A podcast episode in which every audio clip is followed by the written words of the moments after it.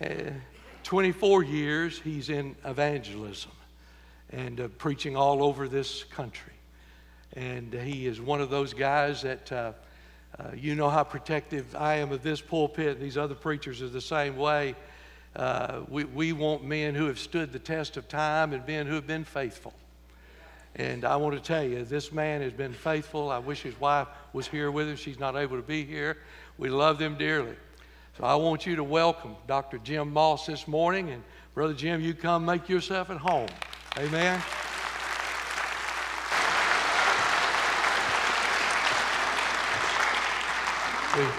We, we don't have a thing to do until tomorrow night, the NCAA playoffs. So preach all you want to. Amen. Love you. Wow.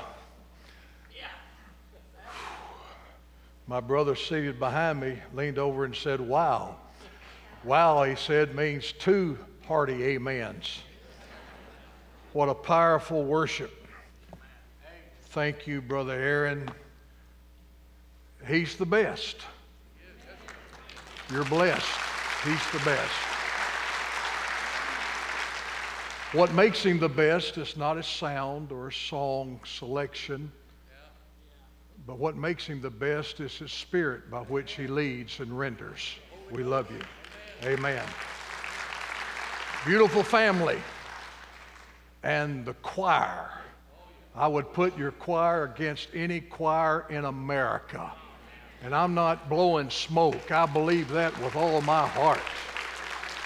These instrumentalists, the ensemble, everyone that had a part in this tremendous time of worship. That's what church should be about. Expecting God to show up and do something mightily in our midst. Aren't you thankful for your church today? I am.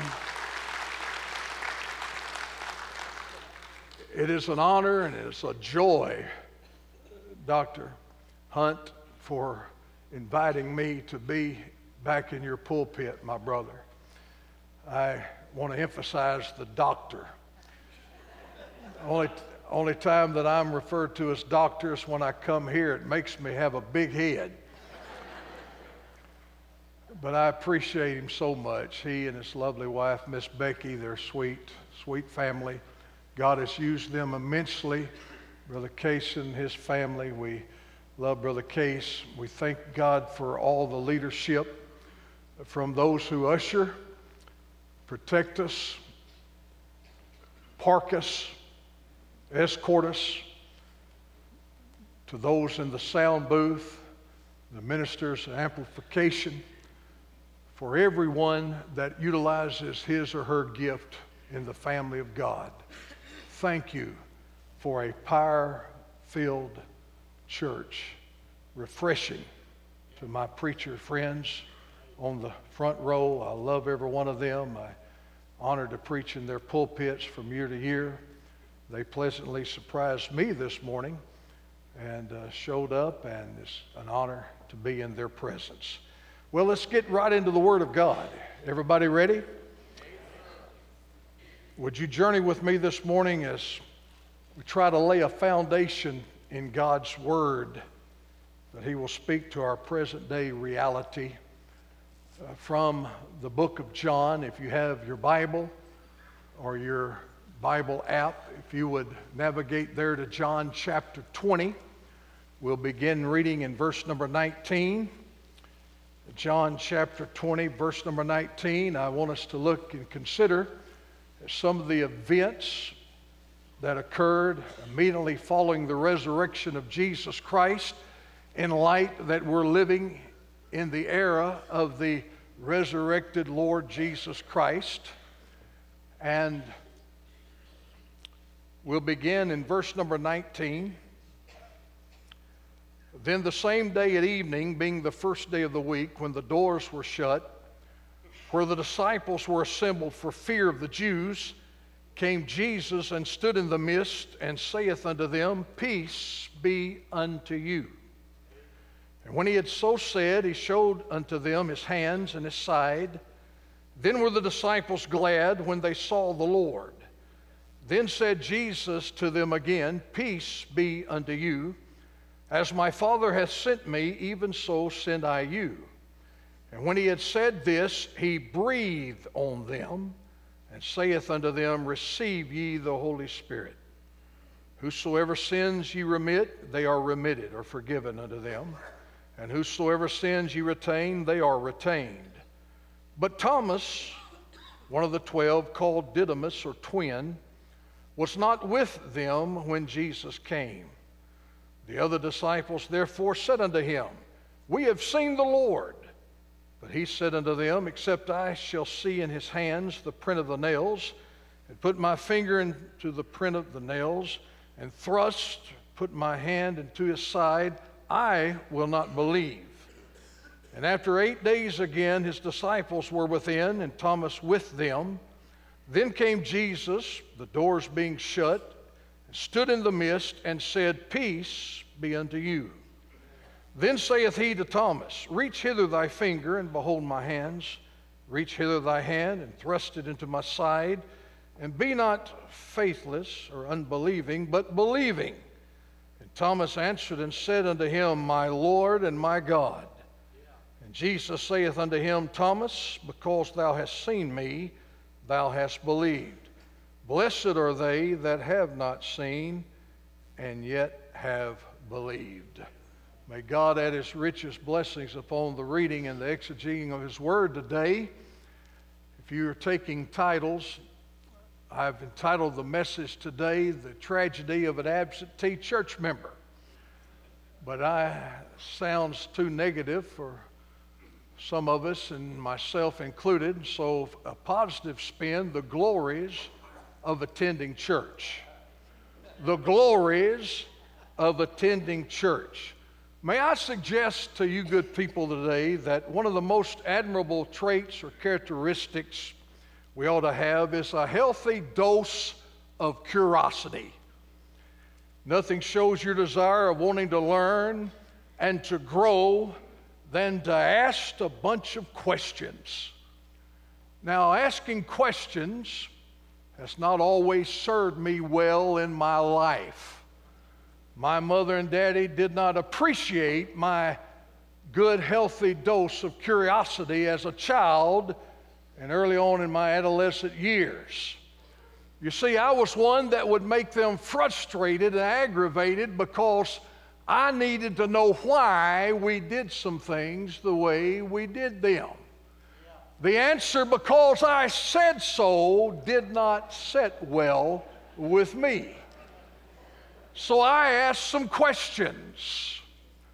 I asked some questions. I asked the question, why did I have to go to bed at 8 o'clock when you can stay up as late as you want to? I ask questions. I ask questions. I ask, why do I have to eat sweet peas and boiled okra when you know I don't like them? Questions. And here's one Mama, why do I have to kiss Aunt Dimple when nobody else likes her and I have to kiss her? I suppose every family has one of those in them. Uh, and why? I just asked questions. Why my parents whipped me if it hurt them more than it did me? Gee, uh, just get over it if it's going to upset both of us.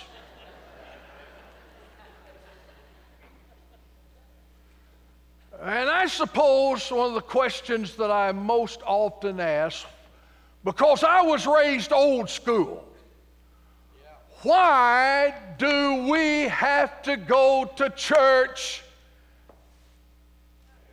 every Sunday. That's right. I'll be honest with you. As a kid growing up there in Pine Bluff, Arkansas, I could probably count on one hand the times that we missed church on Sunday. Yes. We didn't miss church because somebody was tired or didn't feel like going that Sunday. That's what amazes me today when I talk to some of these contemporary modern day Christians and ask these young couples, Well, how are your children doing? And they say, Well, they didn't feel like coming to church last Sunday. I didn't know you could not feel like going to church. We had to go to church. I was drugged to church. And as a matter of fact, somebody helped me out right here. I imagine I'm speaking to some folks that didn't understand why you had to go to church every Sunday as well. I even questioned mom and dad. Well, if school gets out at the end of May and we don't have to go back to the end of August, how come church doesn't take a break like that? But no, we had to be every Sunday. And I'm old school. A lot of you won't understand this, but we didn't just go to church, we stayed at church on Sunday. There wasn't no hour of power for our family.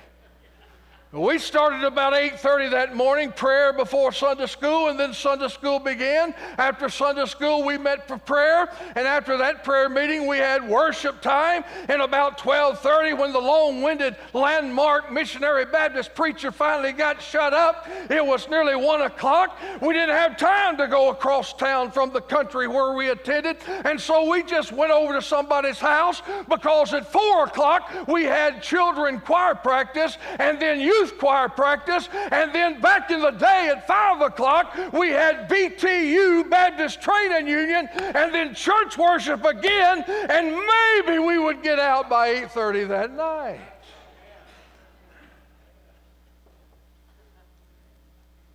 But I believe I'm with some folks right here at Woodland Hills Baptist Church.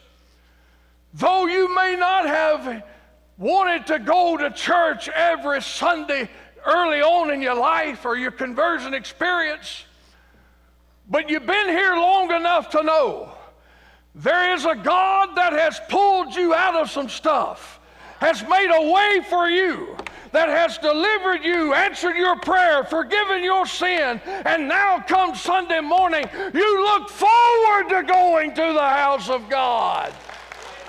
You can't wait. You don't even mind parking three blocks across the parking way. Walk in here with high heels. Maybe have to sit in the balcony. And you enjoy what God is doing in your church and in your life. Well, all of us know some folks, however, that to them, church isn't necessary. They're convinced and convicted they don't have to go to church. As a matter of fact, every one of us knows somebody that has no intentions of being in church today. They are at bedside Baptist wearing pillow and sheets this morning. And they will say to you, you fill in the blank. I'm spiritual, but I'm not religious. I don't have to go to church to develop my relationship with the Lord Jesus Christ.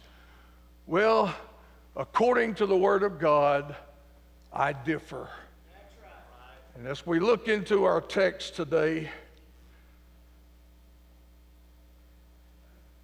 I understand why some people don't come to church, I suppose. I get it. Because sometimes church can be a difficult place. Oh, y'all come on and hear me now. Amen. Sometimes it can be a bad experience. Sometimes church can leave a bad taste in your mouth.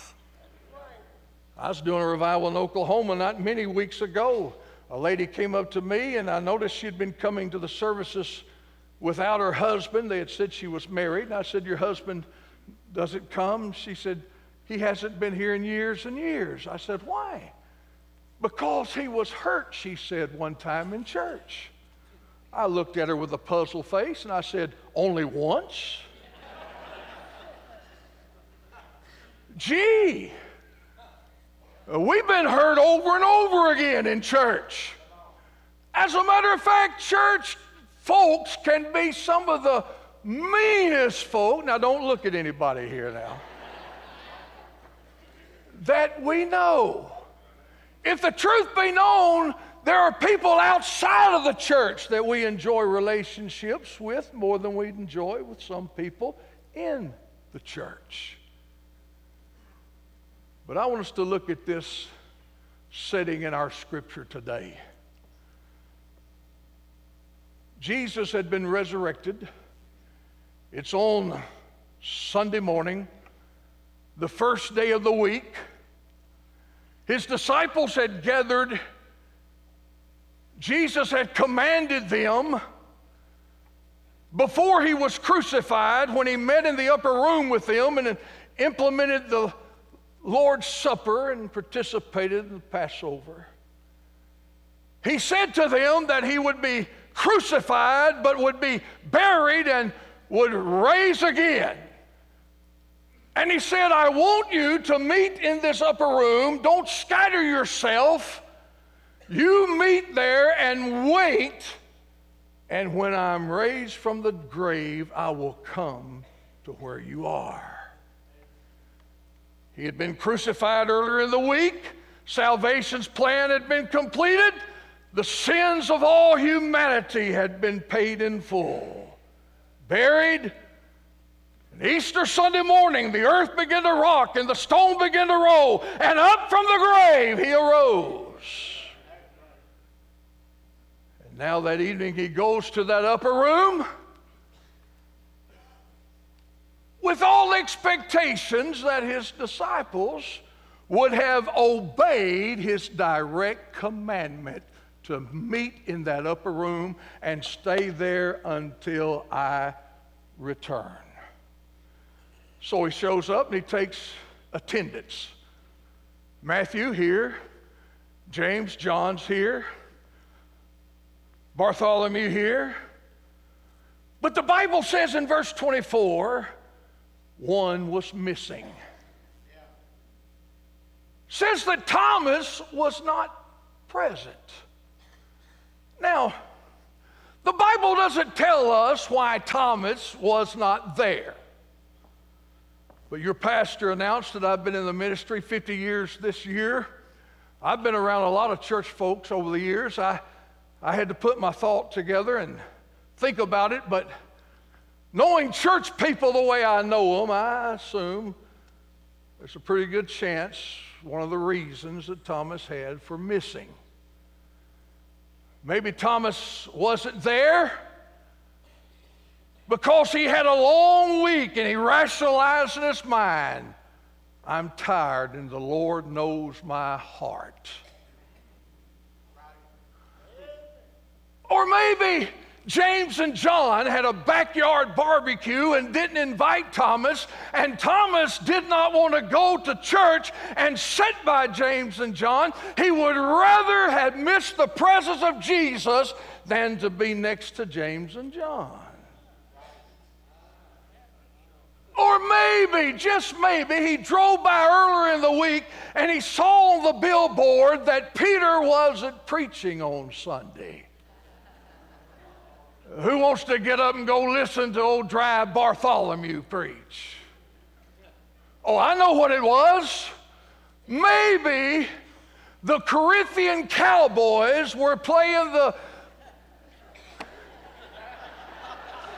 we're playing the Philippians Eagles and it's game day.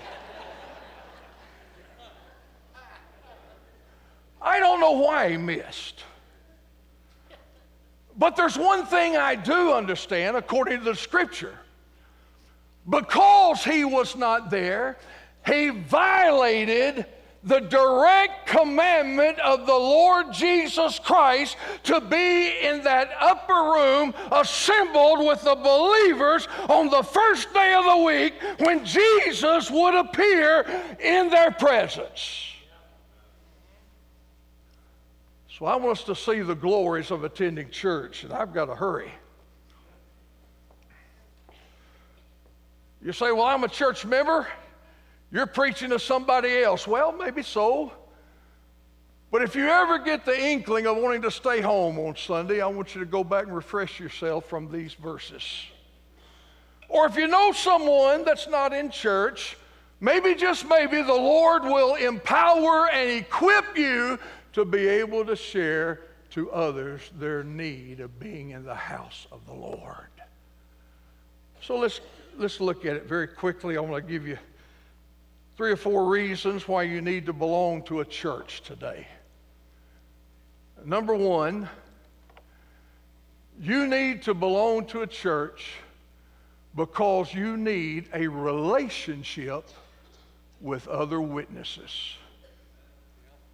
One more time, you need a relationship with other witnesses. One of the reasons why Jesus commands us to be in church is because our Lord knows what so many have never recognized to be your best self, you can't be by yourself. To be your best self, you can't be by yourself. When Jesus sent out his disciples, notice this, he never sent them out alone. At bare minimum, he sent them out two by two. Amen? And the reason why is this because I don't care how big you are, how big your Bible is, how much of the anointing on your life, how many degrees behind your name, you'll never be your best self by yourself. And every one of us need relations with other witnesses. Now, I want you to see what Thomas missed. It's on the first day of the week. And Thomas doesn't show up. Wouldn't you agree he violated, he disobeyed a direct commandment of our Lord? Our Lord told them to assemble as a body of believers, the disciples, but he wasn't there. What did he miss? Jesus showed up and Jesus spoke to them, Peace be unto you. And Jesus showed them his healing hands. Why do we need church? Mm-mm, I feel like preaching right here. Is that all right? I may cut, cut loose and just forget about the next three reasons and just camp out right here till it's over. Why do we need church? You see, that's why I love the Bible.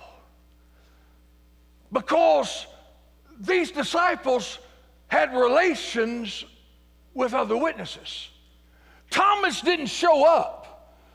In verse number 24, we see Thomas wasn't there. But notice, here's Bible study. Notice in verse number 25, but they said to Thomas, Are you hearing me?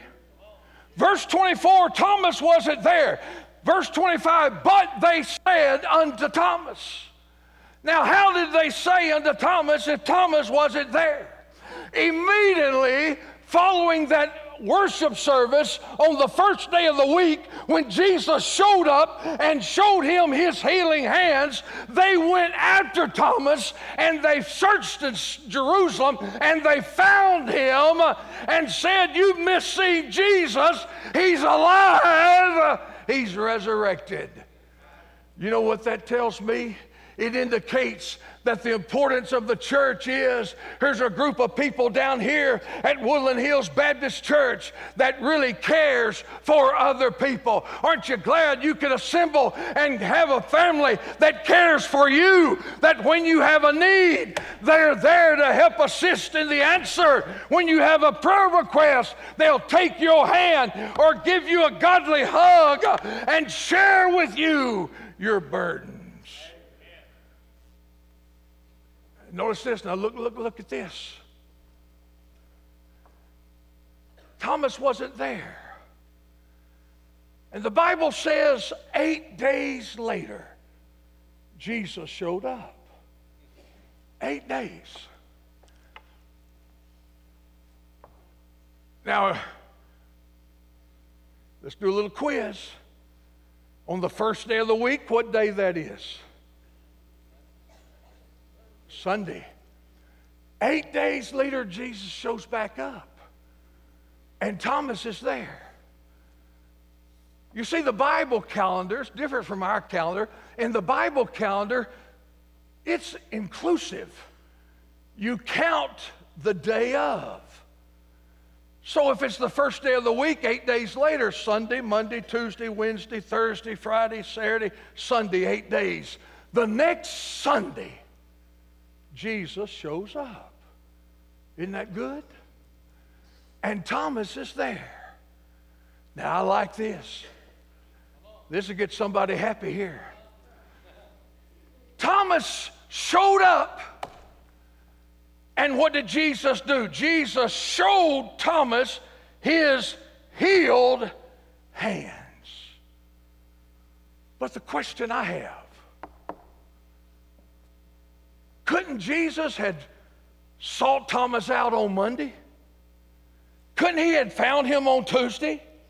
Couldn't he have showed him healed hands on Thursday?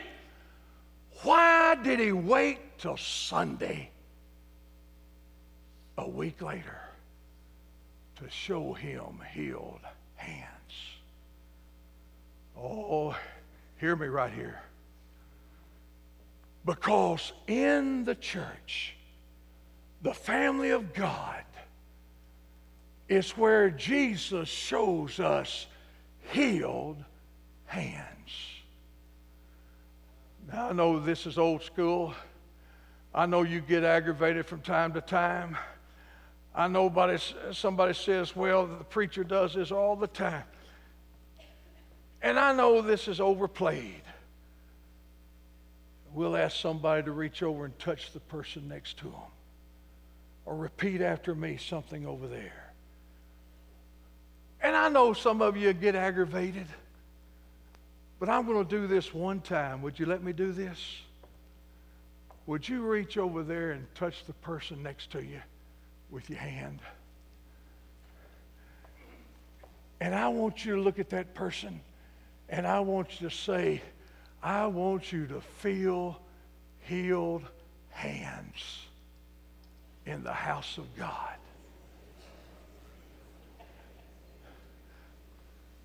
I believe there's some folks here today that have healed hands. You've experienced the healing power of God in your life.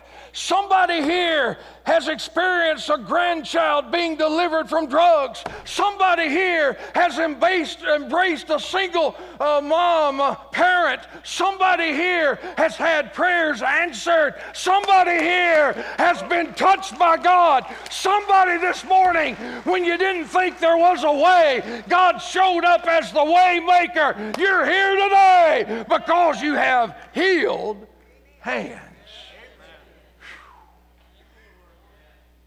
Uh, now, get this. If you've got healed hands,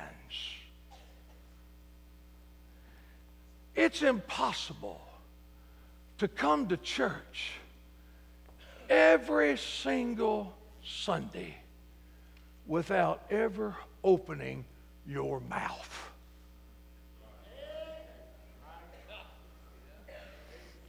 Now, I don't mean you have to come here and get crazy,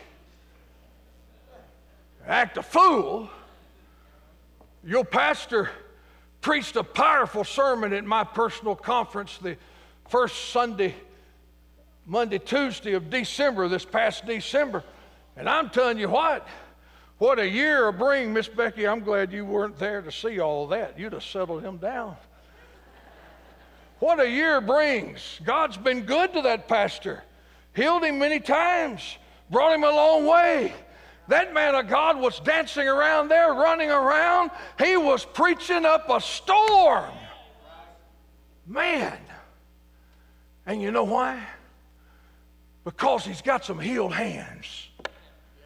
Because God's done some things in his life that can't be attributed by the work of man. God answered some prayers for him. God worked in his life. He's worked in your life. He's touched you beyond measure. And when you come to God's house, it's a time and a place where we can assemble together and show everybody that God's been good to us.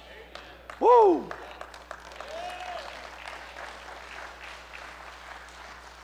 For instance, say on your pew you've got some old boy down here that don't need all that. Don't have to hear that. And you've got somebody else on the other side of you in your pew that's like Thomas that needs to know that Jesus is resurrected, that he's alive that He's on His throne, that He still cares, that He still reaches down and picks people up, that He gives them away a worth for living. And there you're sitting, and you've got a choice. Are you going to keep your mouth shut because that person over here don't want to hear it? Or are you going to turn over here, this direction, and you show and praise God because that lady over here needs to know that God has healing hands. And what He's done for you, He can do for her. Well, I won't finish, but here's the outline relationship with other witnesses. That's why we need to come. Number two, our responsibility in the world. Jesus said, As the Father has sent me, even so I send you. We have a responsibility to change the world around us. And you know how we do that? It amazes me when the Holy Spirit comes into your life when you become a born again child of God. The Holy Spirit doesn't come into your life empty handed. The Holy Spirit brings you gifts and those gifts are for the edification and the building and the enlarging of the kingdom of God. Well, let me help somebody right here. I've studied gifts just for this sermon. Can I just say, sitting in church during a worship service is not a gift. Criticizing everything that happens in the church is not a gift sending anonymous emails to someone about things you don't like in the sermon, that's not a gift. And because of the creative consciousness and the limitations and the selectiveness of the Holy Spirit, when the Spirit comes and gives you a gift, you don't get all the gifts. Because the Holy Spirit knows that if you got all 12 gifts, you won't need anybody. And so you just have a few gifts, maybe just one gift. But here's the beauty of the picture in the family of God at church on Sunday morning. This one over here, he uses his God given gift, and she uses her gift and she hooks up with his gift of a different one. And he hooks up with her gift. And all over the family of God in the church house, everyone has hooked up with his and her various different gifts, and they're all expanding and enlarging the family and kingdom of God because everybody's using their gift. Can you imagine one person trying to do it all? Can you imagine Brother Case, and I know he's good, but can you imagine him doing all the preaching, leading the choir, singing the special, playing the instruments, receiving the offering, doing the preaching, and cooking the fried chicken for lunch? No. But God's method to be in church the glories of attending church. It's because each one of us who are born again believers can utilize his or her God given gift and not be humiliated or embarrassed or not feel guilty about somebody else's gift. But use the gift that God has given you and let the brother lead the choir. Let the singers sing the special. Let the ushers protect the doors in the parking lot. Let the Sunday school teachers teach their lesson. Let the camera crew move around and do its job. Let the sound men take care of the sound. Everybody doing what God has gifted them to do. And let the preacher preach the sermon and let mama cook the chicken when you get home.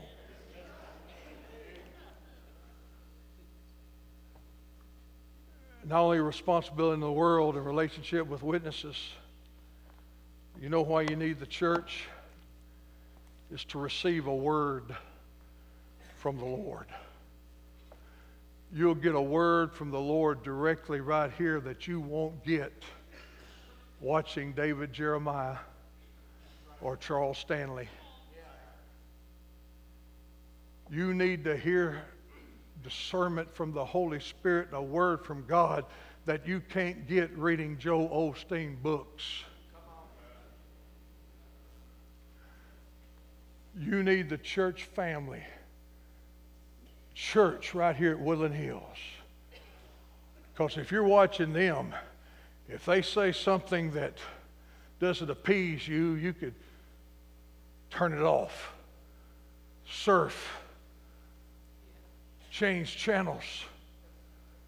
But when you come into the house of God and the singing gets so powerful and the glory rolls and comes down and the preacher comes and preaches a word of God, you have nowhere to go you can't get up and leave. You've got to sit here and endure what God has a word for you. When He showed up, Jesus, He said to them exactly what they needed to hear peace. Because their life was being threatened, their survival was at risk. When you come to church, you receive a word from God that you can't receive anywhere else. Let's take a Gallup poll and I'm done. Anybody ever been to church and the preacher preached and you said, Wow, who told the preacher all of my business? sure, a lot of hands went up. How did the preacher know that about me? You heard the preacher preach and you shake his hand at the end of the service and said, you didn't even know I was going to be here. But yet you preached to me. Over at Mason Creek, several came up to me after the service and said, Brother Jim, those words were exactly what I needed to hear. It's amazing to me. Now, you go out to eat, you don't want to go out to eat every night. You go to a restaurant every night, and order off of a menu, You'll get what you want, but that may not necessarily be what you need. The chef cooks what you want because the chef thinks that you know what you know and what you want based upon the chef thinks you know what you need. You can go to McDonald's and have a Big Mac every morning for breakfast. Not good for you.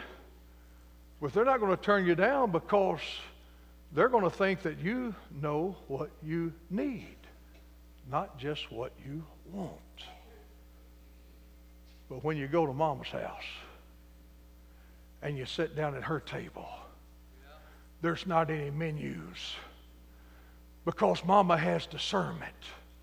She's going to prepare on that day what she knows you need. Maybe yesterday she says you didn't have enough green vegetables, and she's going to prepare green vegetables for you today. That's church.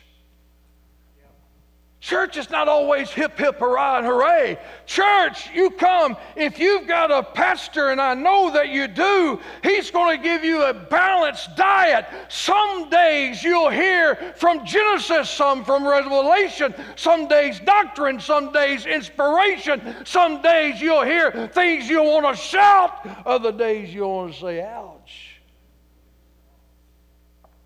Because he has a word from God for you. Will you bow your heads just for a moment?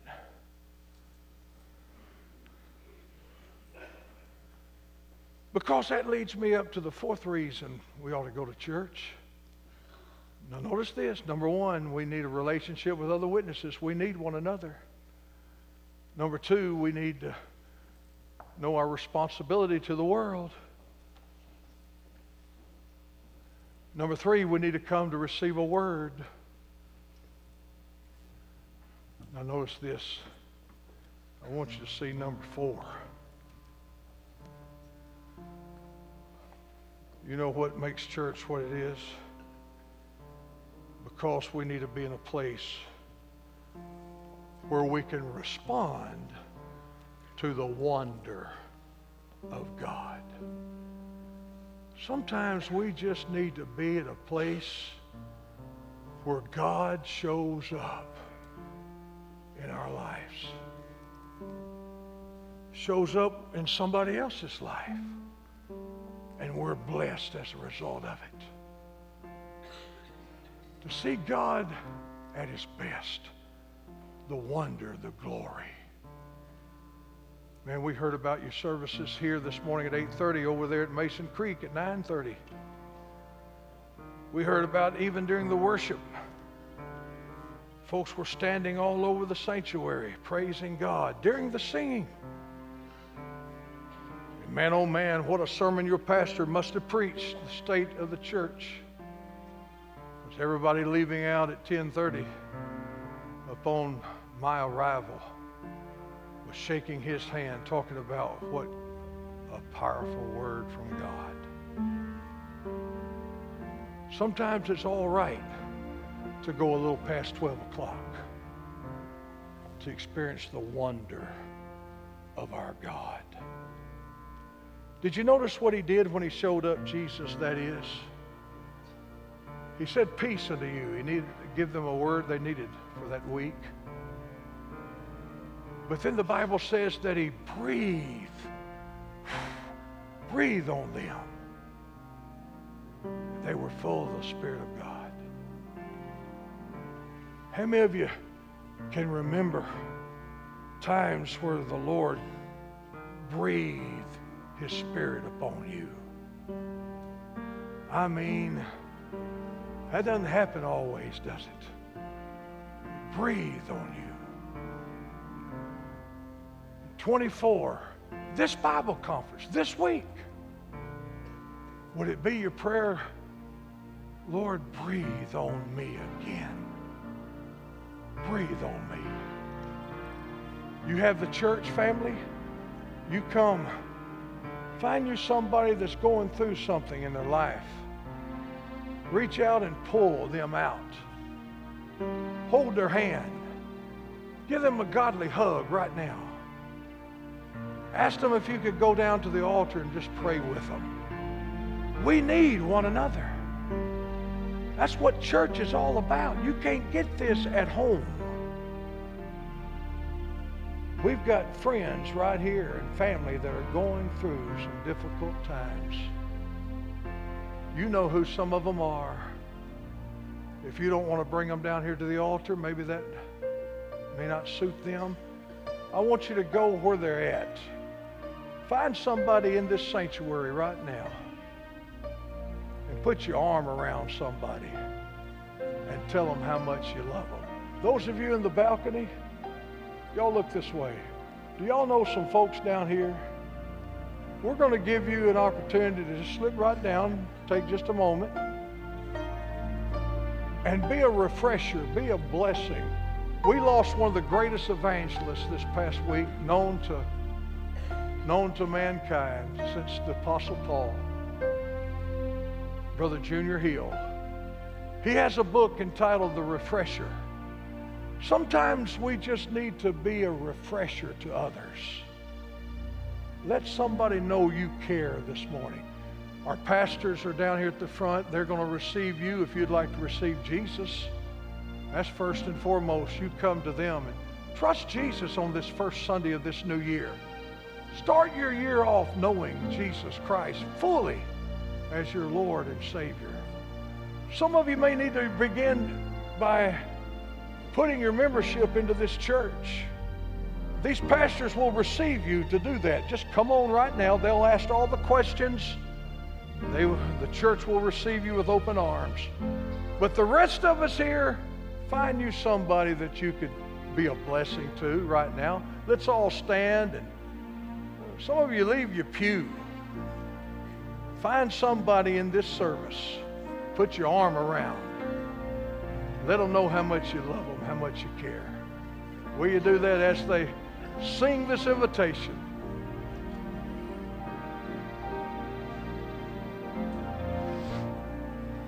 Just Amen. Those in the balcony, come on down. Amen. Thank you. Find somebody just to put your arm around them. Tell them how much you love them and it's so good to see them in the house of the Lord.